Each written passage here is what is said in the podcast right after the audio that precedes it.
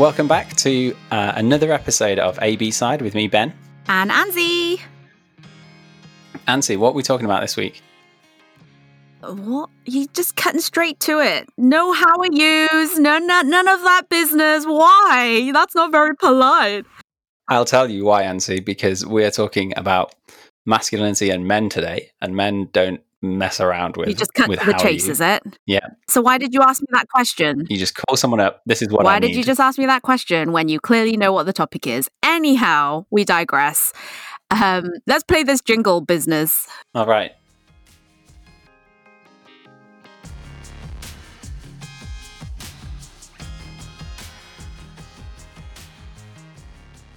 First up, we want to introduce to you our first guest, Uncle K.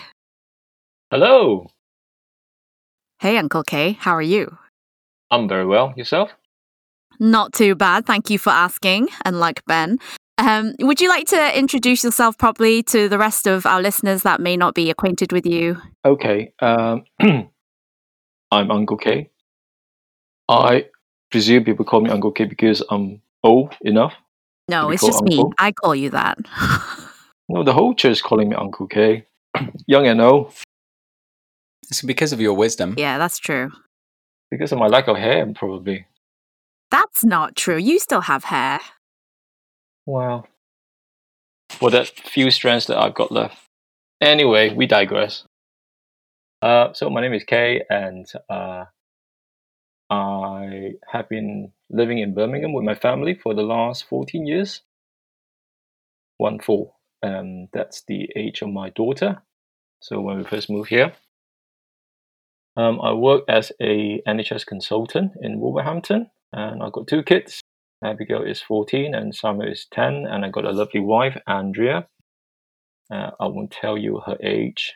Um, I just gonna say that she's lovely. She is lovely. She is lovely. Isn't she lovely? Anyway, um, I like to play the guitar and sing. Um, so sometimes the church is kind of to let me lead worship from time to time. I liked to swim. Um, that's me, really. Thanks, Uncle K. Next up, we have another guest. We've got um, Mr. Mr. Hancock, Steve. Mr. Hancock. Okay, Steve. Yeah. Um, uh, as the introduction might suggest, I'm a, I'm a secondary school teacher, hence the Mr. Hancock bit. I teach maths. Um, uh, for those who have been with the church, who are with BCEC and have been for a little while, you might remember that we were at uh, Aston University Engineering Academy, the the secondary school where we rented the church. That's the school I teach in. So yes, other than being a teacher, uh, I'm married uh, and I'm a dad. Uh, I've been married for ten years now, approximately, and I've been a father for just over one year. Uh, my wife Jing is a doctor in the NHS, so I know a little bit about the challenges that uh, Kay and Andrea face in that role. Uh, and my son Joshua, he doesn't have a job yet. That's great. Thank you so much for joining us on this show. Um, ben, why did you invite these two gentlemen, actually? Well, uh, if you've listened to last week's episode, you will remember that we were talking about ladies and femininity. Uh, so we thought that it's fair that we have a discussion uh, with some men, and so I picked the two manliest men that I could find. Oh, really? Um, well, the two manliest men that that responded and said yes, they would like to come on the podcast. um, so I, I want to start with this question. Actually, um, let's start with Steve. How manly are you, Steve? Um, I did one of those quizzes once that asked me that, and I got quite a good score. Um, I can't remember exactly what the questions were. Um, I think it was uh, with there was various different questions. One to do with different scars. I don't know if that's manliness or history of foolishness. Um, there was one about have you ever fired a gun? Have you ever um, have you ever hunted in your own food and caught your own food? And I've done all of those sorts of things. So I, I- scored quite highly on that test. I don't know if it's definitive though. So it's all about how many things you've killed. Is that how manly you are? No, uh, I, I, I, I think that was one of the measurements that that particular quiz took. Um, but uh, I don't know how much I would. Uh, I would agree that you can sum it up in such simple or even quantitative terms. And what about Uncle K? How manly are you, Uncle K? So I've been thinking about this question, and I just had a Indian takeaway, and Oh yeah. I went What to- level I of spice? collect- yeah, yeah, I'm keep saying that.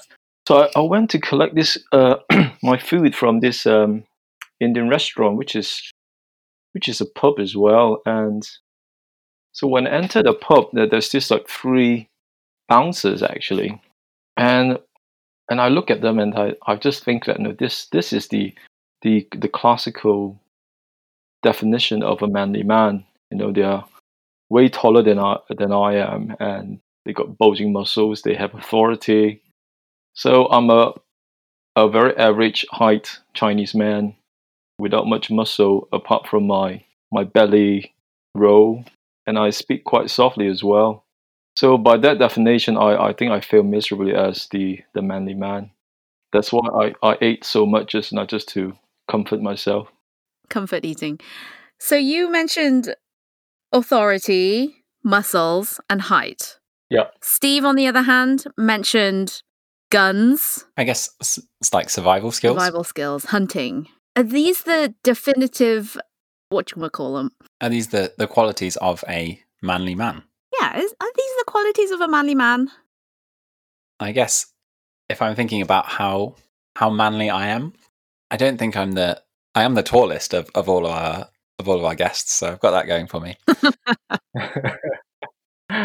I feel like maybe for for me being manly is maybe about being able to to be independent and do things for yourself and just kind of make make things happen in the world. That was one of the qualities that I was thinking. Uh, I think sort of uh, it, sort of instigating things. Uh, I guess taking a lead, but not necessarily in the sense of leading others, but kind of getting things going, taking the initiative, perhaps. I think taking the initiative is certainly a quality that I would associate with masculinity. But before we start to get into the individual qualities, and I was sort of thinking about this before we, we, we came on together, there are so many qualities that men have that women also have. And there's kind of an overlap between the two. So I guess we're kind of looking at either qualities that men exclusively have or qualities that men and women generally have in differing amounts. So I'm sure that women can take the initiative and make things happen as well. I don't think it's it's unique. I think it's a, it's a it's a matter of degree rather than a categorical difference. Well, I think so because when the moment you said taking the initiative, I thought, oh, what about women? I automatically got a bit defensive. So that's more like a um a definition of an adult, isn't it? So when you become an adult, you have to take responsibility and take initiative to to do things, regardless of your gender. You do. I was thinking about um we me and Nancy have this this group chat. What's it called, Nancy? Like manly Real men. manly real men, yeah.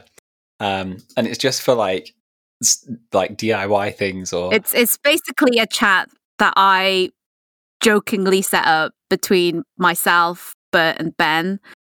And it's about it, it happened because I had a plumbing issue, and both of those guys tried to fix my washing machine.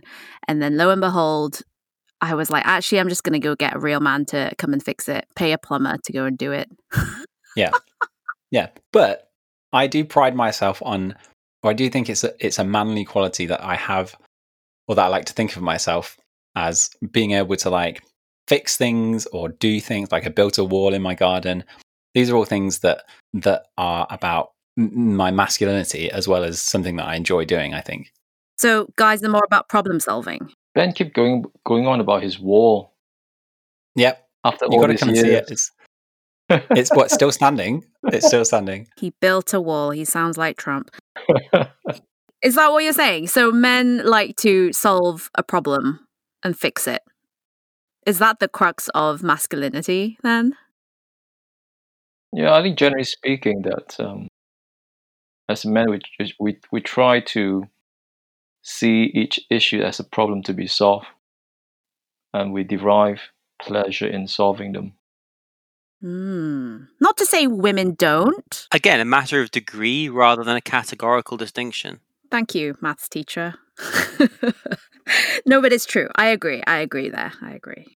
If you really want to go mathematical, we could uh, discuss between group and within group variance, um, because even within men, there's a range um, of degrees of these different traits being presented, and also within women, there's a range, and then there's the sort of the comparison between the two groups.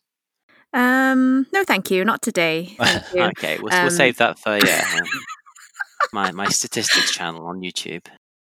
okay. Yeah, that could be the after show. Um, so I wanted to ask you guys actually, are men better drivers?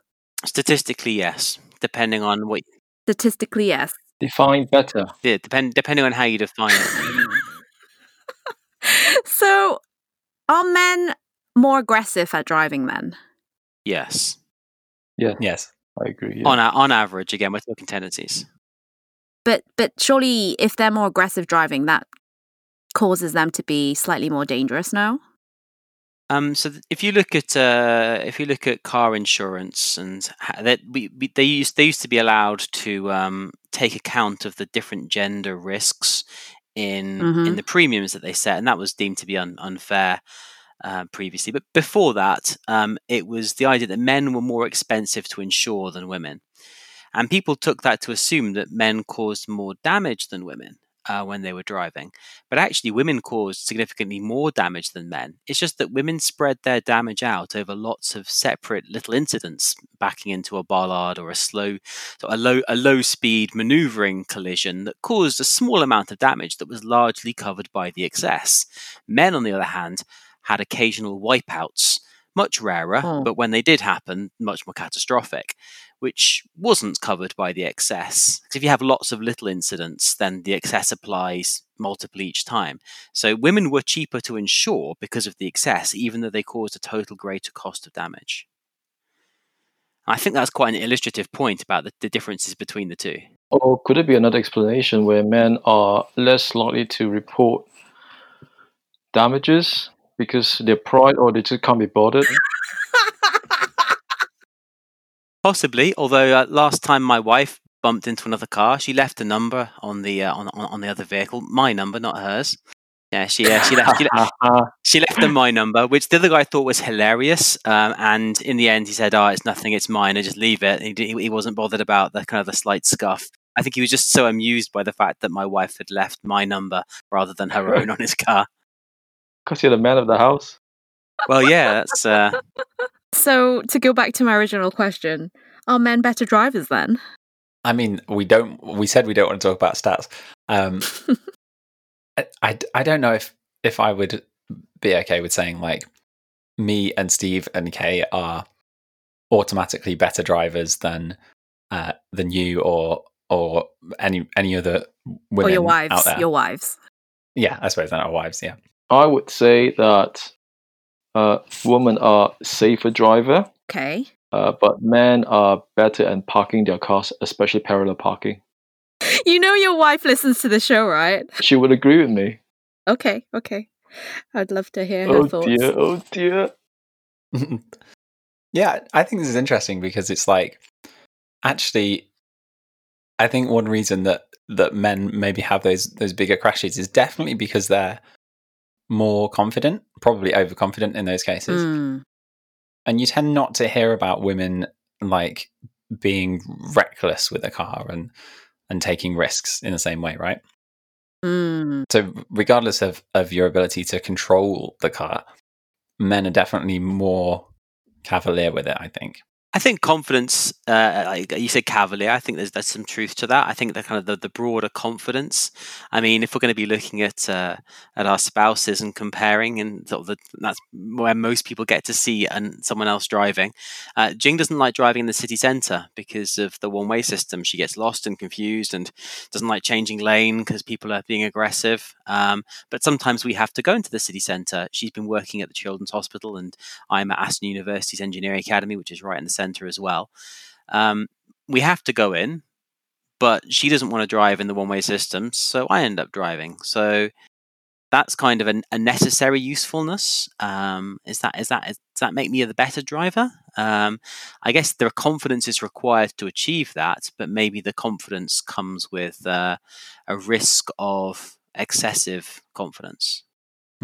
Could it also be that women are okay with receiving, asking and receiving help when they're not confident, especially with driving or just asking for directions or um, asking a gentleman to help them with something? I imagine that's more common, yeah. So, with that premise, would it be that men generally don't like to ask for help, don't ask for directions, or rarely? So again, I I don't I don't fit into that stereotype of a manly man because I love to ask Okay, questions and, and ask for help all the time okay. because I I just want to avoid making mistakes. Hmm. I like that. That's what you want to hear from a doctor, right?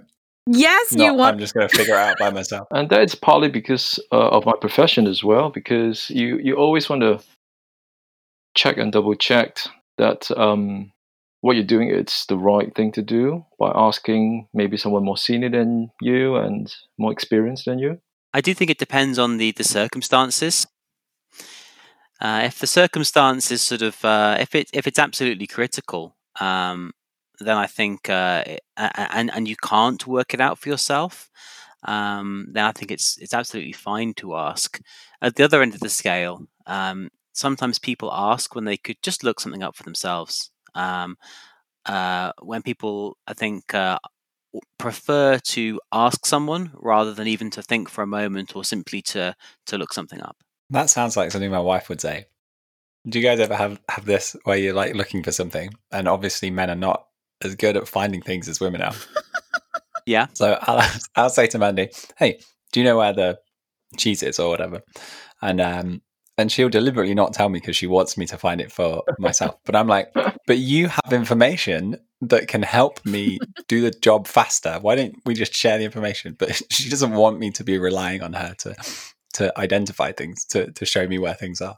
Does that happen to you guys? that sounds like my son just too lazy No, it's not laziness. I'm look I'm actively looking for it. That's that's what. So isn't that the case of you just ask your mum where everything is? Mum knows where everything is, right? No, it's like I can't find something. If if it was obvious, then I just I just get it myself. But it's, if I can't find something, I'm like, hey, do you know where this is? And she, sometimes she does, and she doesn't want want to um, assist me in in finding. Have it. you already looked, or, or or do you ask before you even start looking? No, I've I've started looking. Oh, um, sometimes sometimes I'm like, I need to go and get the washing basket.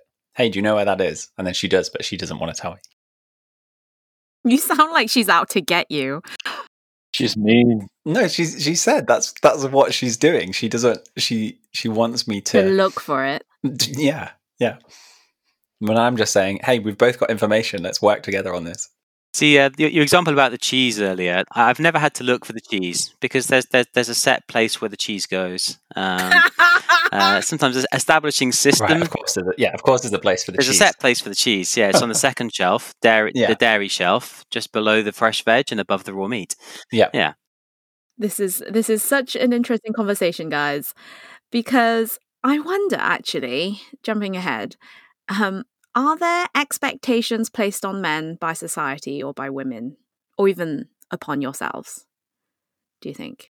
I think that practicality that Ben mentioned um, is is one aspect. I think um, if if there's a if there's a practical problem, there's an expectation that a man would be able to solve it. Um, uh, I think we also sort of. Uh, I think the, the one that springs to mind for me is if you look back in history at sort of the, the different roles, um, it was always the men that were conscripted and sort of the the in, in the wars. Um, and if we look at sort of the examples, I thought I, I mentioned uh, shooting at the beginning. The the there's also the idea, as well as the sort of the practicality of being able to fix things. I think there's an expectation of moral, uh, sorry, of, of physical courage from men. The idea that they would be willing to put themselves in harm's way for the sake of others. Uh, I think that's that sort of those sort of two expectations come to mind for men, for me. As in helping others in a hero type complex? Would you say? hero complex. That's interesting. That's that's that's definitely one that we can unpick there in your uh, in your psyche. Um, no, I would say if there's uh, if there's if there's like a okay, who takes the bins down if it's raining? It's pretty it's pretty minor. It's, it's, hardly hero, heroic, is it? But like you know, if someone needs to get wet, it's going to be me, not my wife. Um, Why is that then? I I think that's my responsibility. I, th- I, don't, I, don't, I don't know where that comes from. Uh, actually, I have got a few ideas. Uh, servant leadership, I think, would be the sort of the, the word that I would use to sum, sum that approach up. okay. Uh, I agree with Steve about the bin because um, I, I got a birthday card to say that thank you, Dad, for being the bin take outer. Oh, wow. So my, my job description has been specified, really. Um, but coming back to your questions, that I think I'm aware of this societal expectation of a man from a young age. I think because um, I think when I was younger, I was um, I was a bit timid and shy, and I was quite reliant on my mum, and and I was very quiet. And I remember um, years later when when I was t- talking to dad, you know, dad has always trying ways to in his own word, you know, I want to make you a bit stronger and make your own decision, take more risk. So I suspect that at a young age, I, I had that sort of a awareness that you know I, I need to behave in some in some ways for being the male gender. So you said take more risks. Yeah. So and so, what does that mean? I suppose be a bit more daring. Um, be a bit more outspoken and um, so just just just do it kind of attitude rather than just keep thinking about it and not really want to make the first move and and don't want to put yourself out there that kind of thing. And did you? Um i think definitely from during my primary school years i was i was that sort of a person that i was quite timid and shy.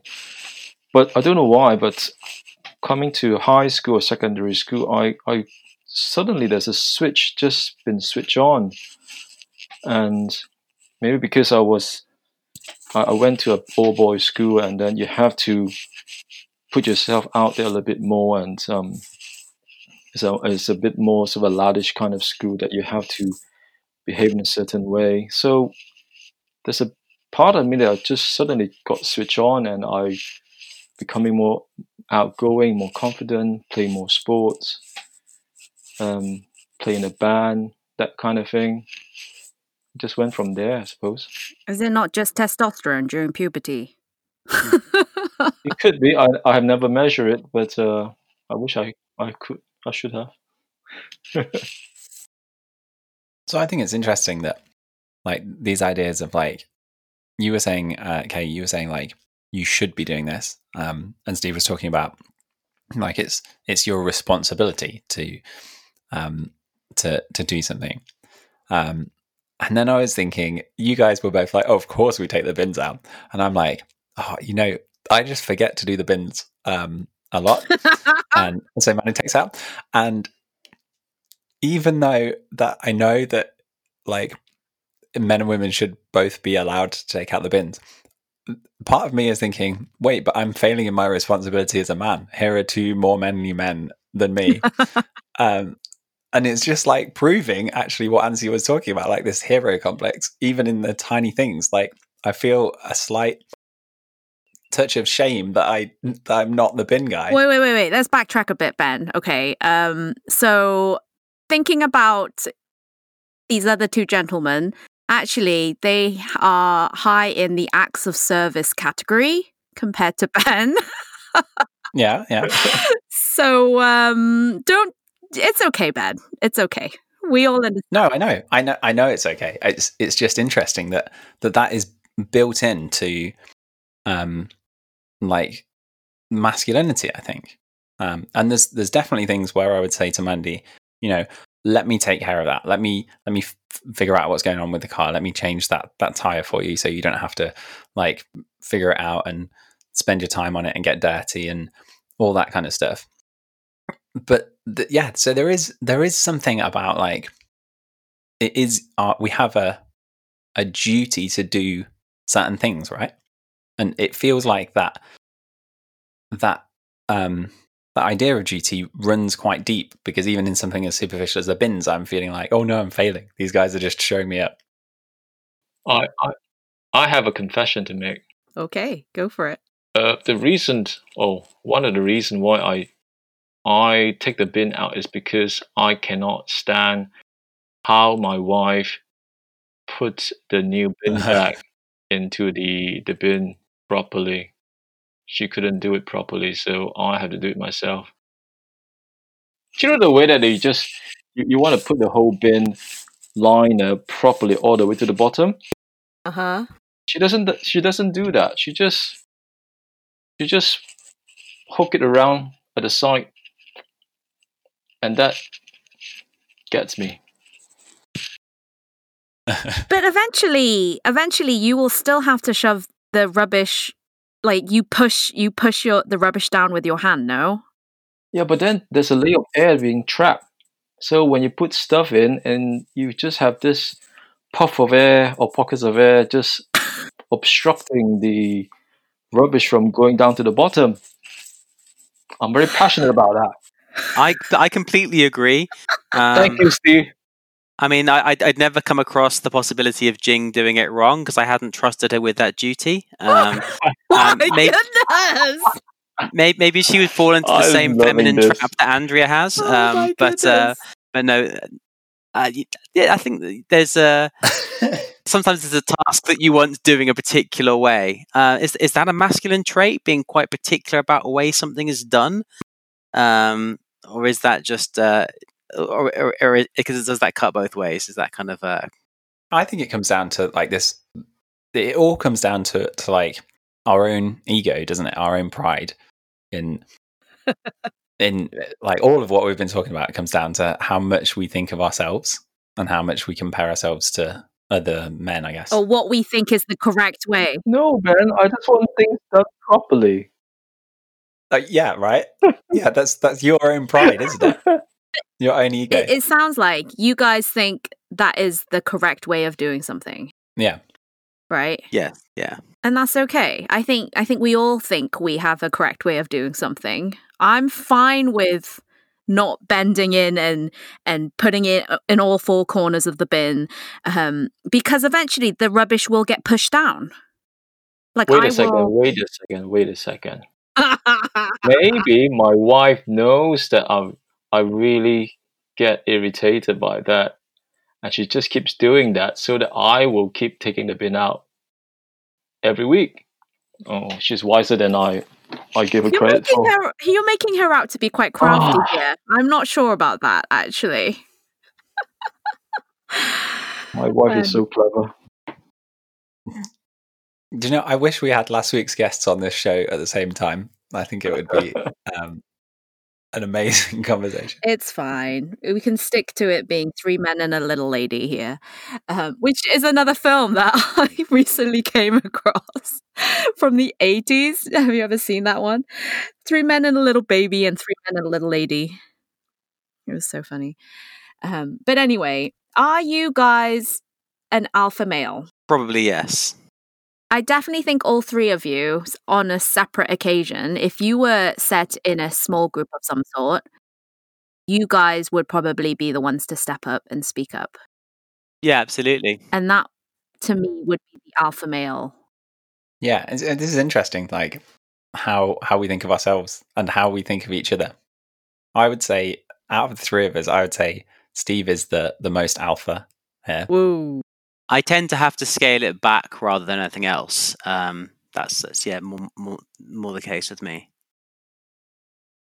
But then, if you talk about it in a Chinese setting, surely Uncle K should be the alpha male. How so?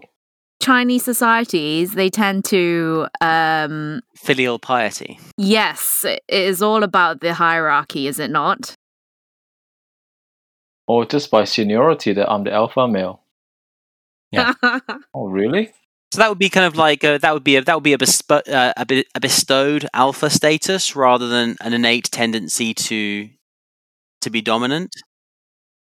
I think that might be conferred upon you. I don't know that you necessarily instinctively take it. Yep. But I guess it depends on your expertise, does it not? So, with Uncle K's profession, he would be an alpha in that setting, surely. And then, likewise, if we were in a mathematical problem room, then I would turn to Steve. I think I think in my teaching capacity, it's more the behavior management uh, side, which is where my uh, my alpha tendencies become useful. So, so in the medical world, um, th- th- there is certainly a, a perception that certain certain doctors are more associated with alpha male um, stereotype.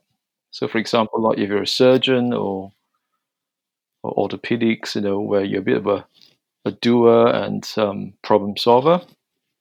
Whereas I'm a physician, so I'm more like a softy, softy doctor that look after you and listen to your concern and trying to solve it. Mm. Yeah, I think I think being alpha doesn't mean that you are.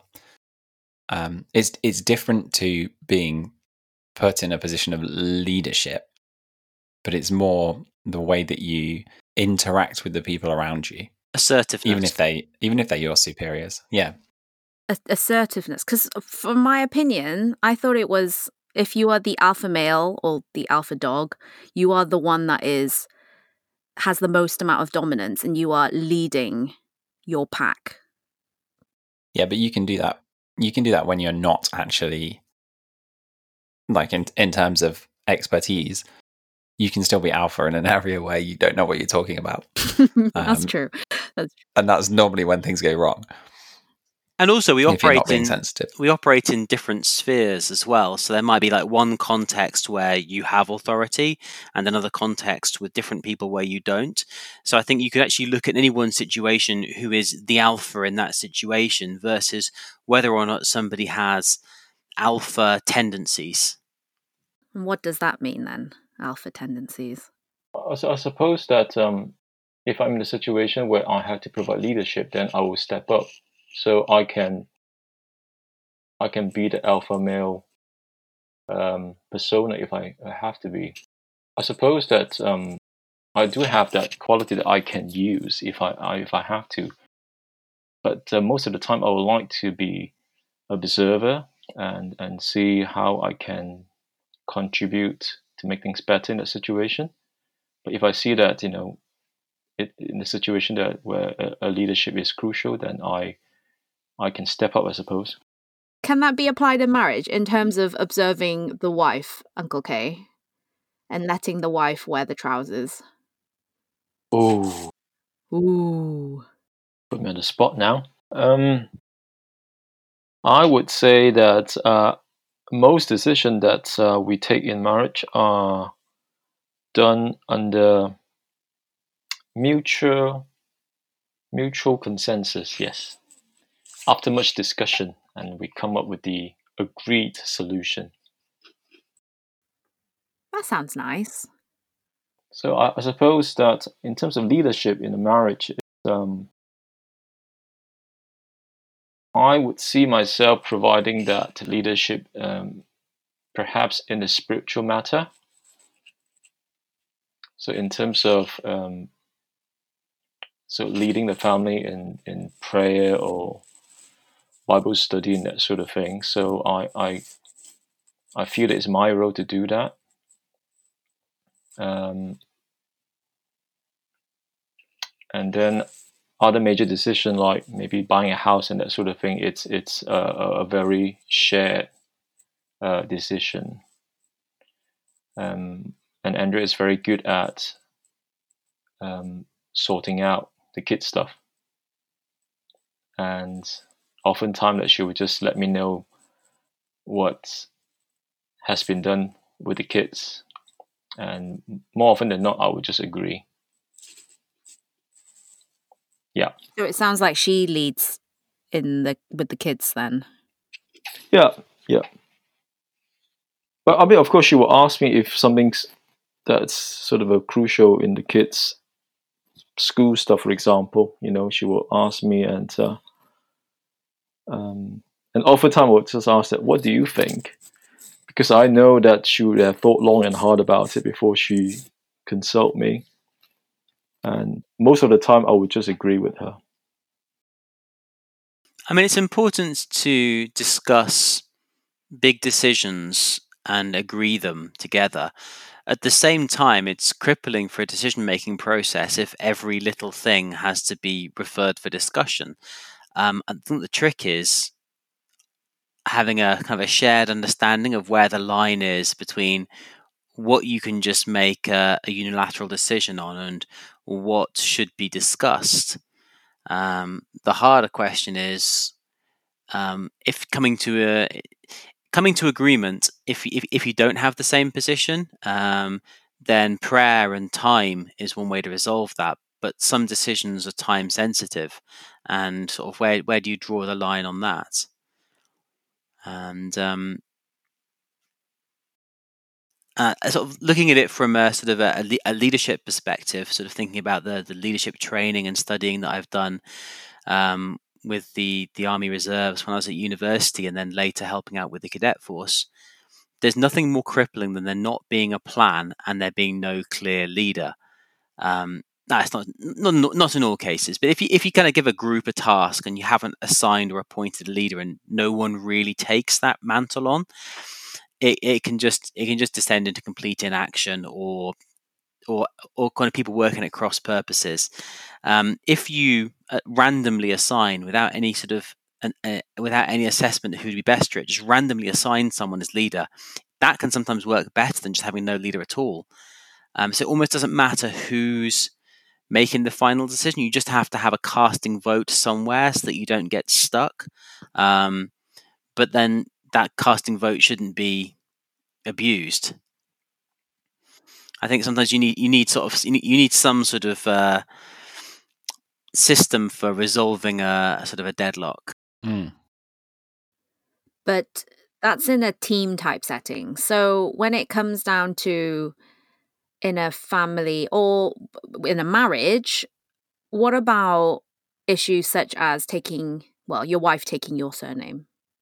Let's talk about that because we talked about that in the yeah. That, that, that's that's one that I've I think I've I've mentioned a couple of times before um, in sort of marriage ministry contexts. When Jing and I were getting married, we uh, we did the the mar- um, marriage preparation course with uh, two equals one um, uh, organization that Bert referred us to, and one of the issues that came out for me was oh, this this was something we agreed on was that it was really important that we leave our our, our old families our parents and we kind of cleave to each other as a, as a new family and that that sort of that that was sort of a, an important process a, a, man leaves his mother and his father and is joined to his wife and um, for me, one of the really important symbols of that is a shared family surname. And uh, and Jing was sort of explaining that with Chinese names that doesn't really work so well. I mean, that you don't there, there isn't that tradition in China, and kind of having the names sort of ha- having a name composed of elements from different naming traditions kind of jars a little bit. Um, so we sort of and this this I suppose there was a, a deadline time wise, but it wasn't a sort of a short, sharp decision. So we went away and we both prayed about it, and we came back and we talked about if we thought we'd been sort of led anywhere.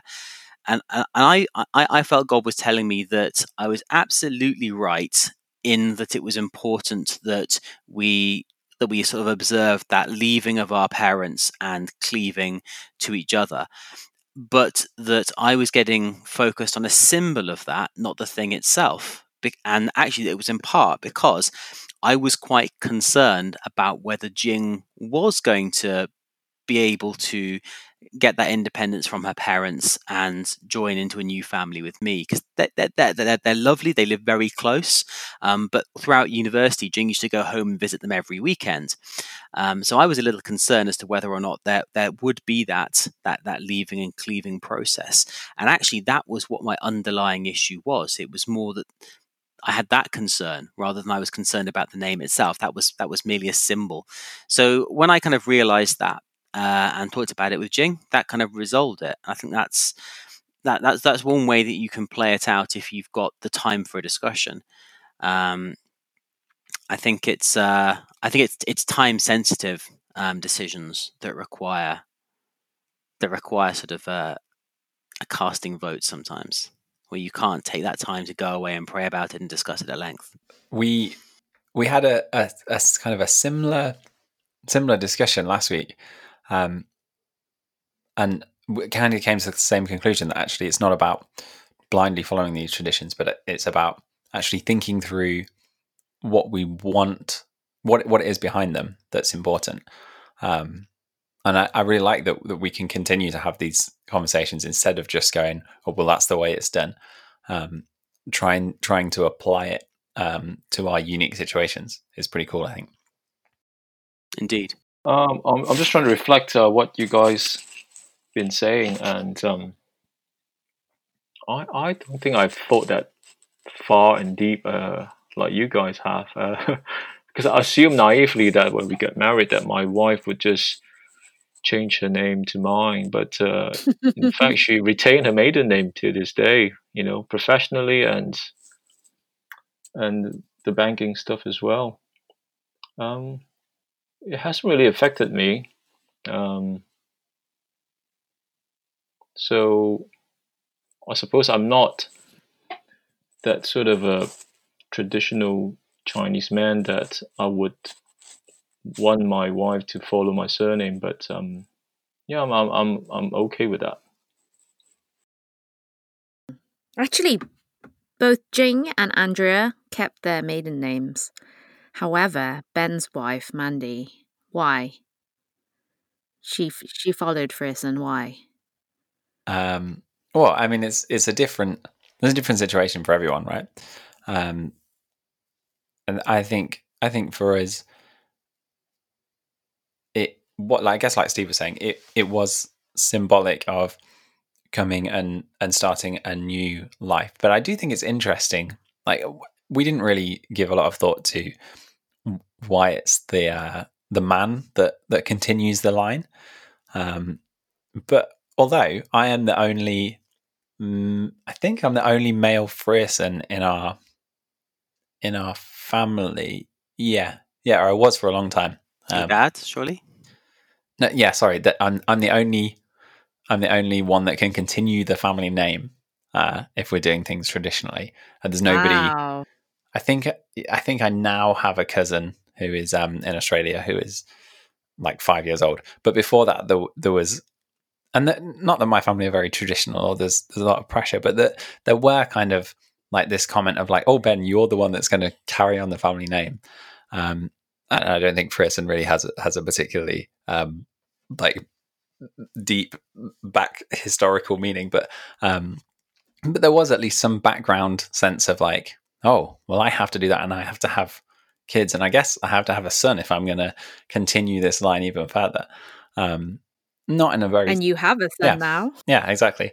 Not in a super serious way, but uh, on some level, it's there. So now he has that responsibility and expectation. Yes, and I will impress upon it every day so that he knows how important it is. I mean, Frierson is quite a unique name, anyway, isn't it? But whereas Tan, it it's like and there's millions upon millions of Tans in the world, really. So no, but it's your family. It's your family, isn't it? What is a Tan? A Tan is a Tan. oh boy. Um, I, I thought it was interesting what you said, Ben. I, obviously, partly in jest with with with reference yeah. to uh, Isaac and how you would want to train him in uh, in certain things, and that was something I was really thinking about with with my son Joshua. Um, obviously, I like to think ahead and plan ahead. I was thinking about teaching him to drive in what 16 years' time uh, recently, and I was thinking, well, before you know, before I set him loose, I'm going to get him to change a tire and change the oil and you know, top the water up in a radiator. I don't want him to, you know, to sort of have, be having to phone the, the, the RAC to get a, a tire changed. Yeah, yeah, yeah. Um, I was thinking, actually, that's that. What am I? What hmm. expectations mm. am I putting on him? Um, you know that sort of that, that sort of i guess that degree of self-reliance. But isn't that i mean to be honest if, if if i if i had a daughter i would also be training her how to change a tire. Good. i wouldn't, I wouldn't want her to be the damsel in distress. Hmm. um I, I, I would yeah i'd want her to be just as capable as competent and competent. Um, so I don't know that it's entirely gendered, but I think that I imagine there are some aspects of the way I might raise a boy and a girl that might end up coming out differently. I don't know. That's really interesting. What about you, Uncle K? Have you raised your daughter differently from your son? Subtly, I, I would say yes. Yeah. Um, I mean, I, I, I love them equally, the same. Uh, but in a sort of slightly unique, kind of different kind of way as well. So I have a slight expectation of a different expectation be- between the two of them, and the way I I trying to um, show my parenting to each of them might be slightly different as well, um, because just because they got a, a different personality and different temperament, um, and I, I suppose subtly as well for my son, I I sort of um, trying to parent him in a way that how my dad parent parented me when I was a boy. So history repeats itself now. Really, you know, I, I, want him to be a bit more independent, a bit more, um, a bit more proactive, that sort of thing. Whereas, you know, I I, I, I, I cut a lot of slack with with Abby. Um, I, I sort of uh, let her get away with more more things than Sam, um, because you know she's she's my firstborn and she's my she's my little girl. oh dear, I said it now. Does that mean you're more protective over your daughter? Oh, absolutely, absolutely. Um, yeah, because I just I think it's this sort of a fatherly, protective kind of um, mentality that I, I always have in me. Um, whereas for Sam, I would like, I would just push him to do a bit more out there, you know, take more risks, that sort of thing. Not, not that I, I, I won't, yeah, well, not that I, I won't let Abby take risks and take initiative. I would love her to do that, but I would probably stand a bit closer, mm. just in case she needs help. Yeah, I, I definitely even even with Isaac only being two, I I, I feel the same. Actually, I, I'm yeah. more more protective of, of what Sophie's doing and more happy for I to let Isaac kind of figure out that oh, if I run too fast, I'm going to fall over and, and scrape my knee. I, I'm maybe a bit a bit slower to to rush over and scoop him up and not in a not in a harsh way, but um, you know, see if he can deal with it by himself more than with Sophie. That to me sounds like you guys are following gender stereotypes then. So, you know, it's it's interesting um, because on on the one hand, we know that we don't want to be neglecting to teach our daughters like how to do how to take care of themselves and like fix a car or whatever. Um, um, and I think I think we want to we want to be equal on that sense. But we also know that there are that there are real differences between men and women, right?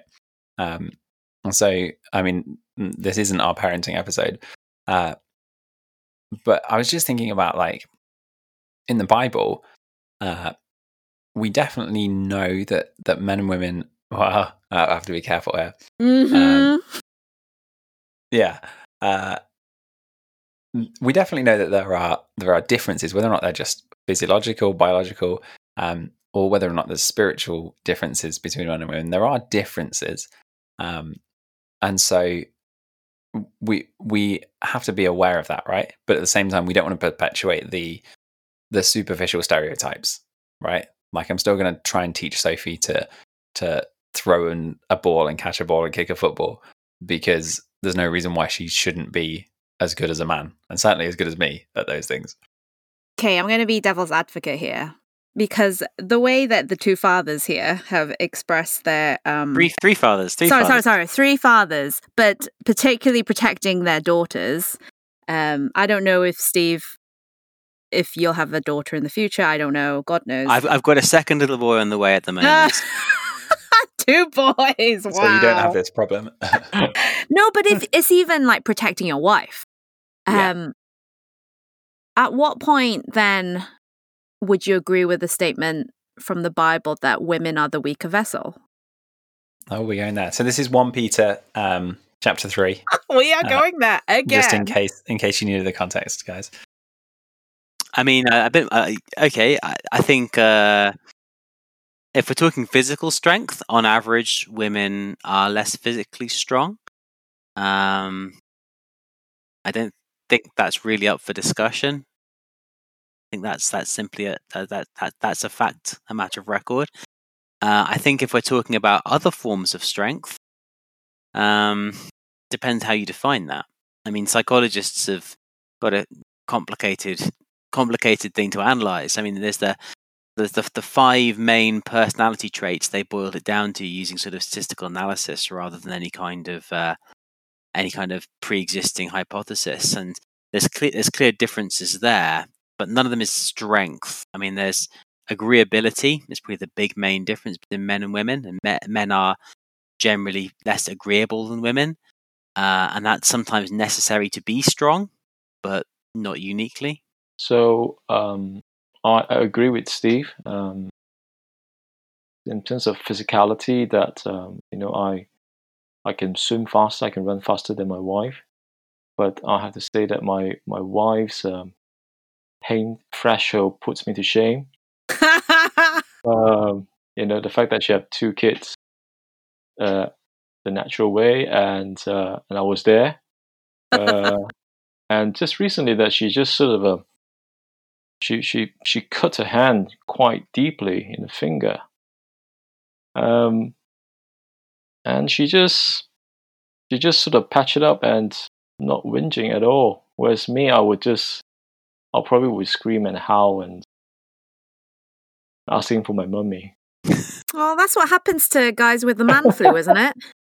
Ah, I was wondering when that was going to come the up. that- man flu. oh, it's gonna come up now. So I- I'll come back to man flu in a second, but I'd like to offer an analogy. You've you've often heard it said that many hands make light work. It's a kind of a famous proverb. Many hands make light work, but at the same time, we hear too many cooks spoil the broth, and th- those seem to completely contradict each other. And in the same way, we hear about man flu, but we also hear that men will never admit when they're sick, or men will never admit when they're struggling. And those seem to cut against each other for me. They kind of they, they seem to be contradictory. But I did once hear it put that the reason that, that sort of explains that is that men have a very binary way of thinking. Something is either one thing or another. They are either well or they are sick. And there's not sort of a graduated scale in between where they might be a little bit sick. They they kind of, you know, they, they, they keep soldiering on, as it were, until it gets to the point where they decide, no, I am now officially sick, and they kind of go all out and adopt the sick role. Um, I think it's sort of uh, that's that's the two sides of that coin, and that might mean okay, maybe it looks a little bit like man flu, but I think uh, you've got to bear in mind the other stereotype which completely contradicts it.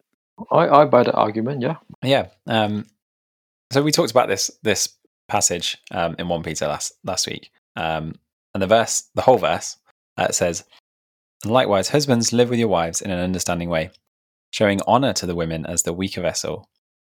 And then it goes on, since they are heirs with you of the grace of life, so that your prayers may not be hindered. Um, and actually, uh, we we talked about the idea of, you know, if you're a woman reading this passage, then there's there's other verses that talk about um, instructions to women. If you're a man reading this passage, um, you're thinking about it from a man's perspective. So to just throw um, what my thoughts just as a man on here, and then maybe it'd be interesting to hear from Ansi about uh, what how you would respond as a woman. I think I think what what Peter's kind of saying is, well, we're firstly we're all heirs of the grace of life. So actually, in the eyes of God, it, there's no distinction between man and woman here. Um, men are not better in, in any way spiritually, but because it says showing honor to the woman, to me that's that's the same kind of idea as like, oh, let me let me go out out and change that tire. Let me be the one who takes out the bins in the rain. It's is this idea of protecting, and and maybe it doesn't mean that women are incapable of doing it, but that maybe we should be um, sheltering our wives uh, so they don't have to deal with the the stuff that's not as as enjoyable or not as unpleasant, not as pleasant in life. I don't know. What do you think, Ansi, as a woman? Have I offended you? Well, it, I, I honestly, we did not plan on talking about this again, but, um, but I think, I, I think I, I was a bit, I was triggered by the word protection there when, when you fathers were talking about protecting, um, like your daughters or protecting, you know, your wife. So my my father is not actually a believer but thinking about your contexts, okay, that you guys are the spiritual father uh, over your spiritual household, and so therefore you naturally have that covering um, over each family member, um, your wife and your kids. Um, but at the same time, I know that there will be a level of you want to protect you know you're vulnerable especially your your offspring uh, more so your daughter like uh but i also know that men men are seen as you know you have to be bold and courageous and um, you're okay to walk out in the dark and take the bins out because you know it's winter now um, and it's dangerous out there um, but at the same time i'm thankful that actually you guys uh, were very careful with the, how you phrase things that women can also do these things too but at the same time i know that yeah, women do get hurt. Yeah, but yeah. at the same time, women will also have. Um, I'm glad that Uncle K mentioned it that women do have a higher pain threshold. It's true. Um, uh, but women, yeah, we we can get emotionally upset about things and we can um, be hurt. But once we cry and let go of that emotion, we're okay. You know. So on one hand, that passage in the Bible uh, addressing the husbands to honor your wives, um, for they are the weaker vessel, as co heirs. I think the emphasis is on as co heirs um, in Christ. And so there is like, there's importance there to know that you are partners in this whole situation as co heirs in Christ. Yeah, thank you so much, K. And thank you so much, Steve, for joining us. It's a pleasure. Yes, it's very nice to talk. Thank you.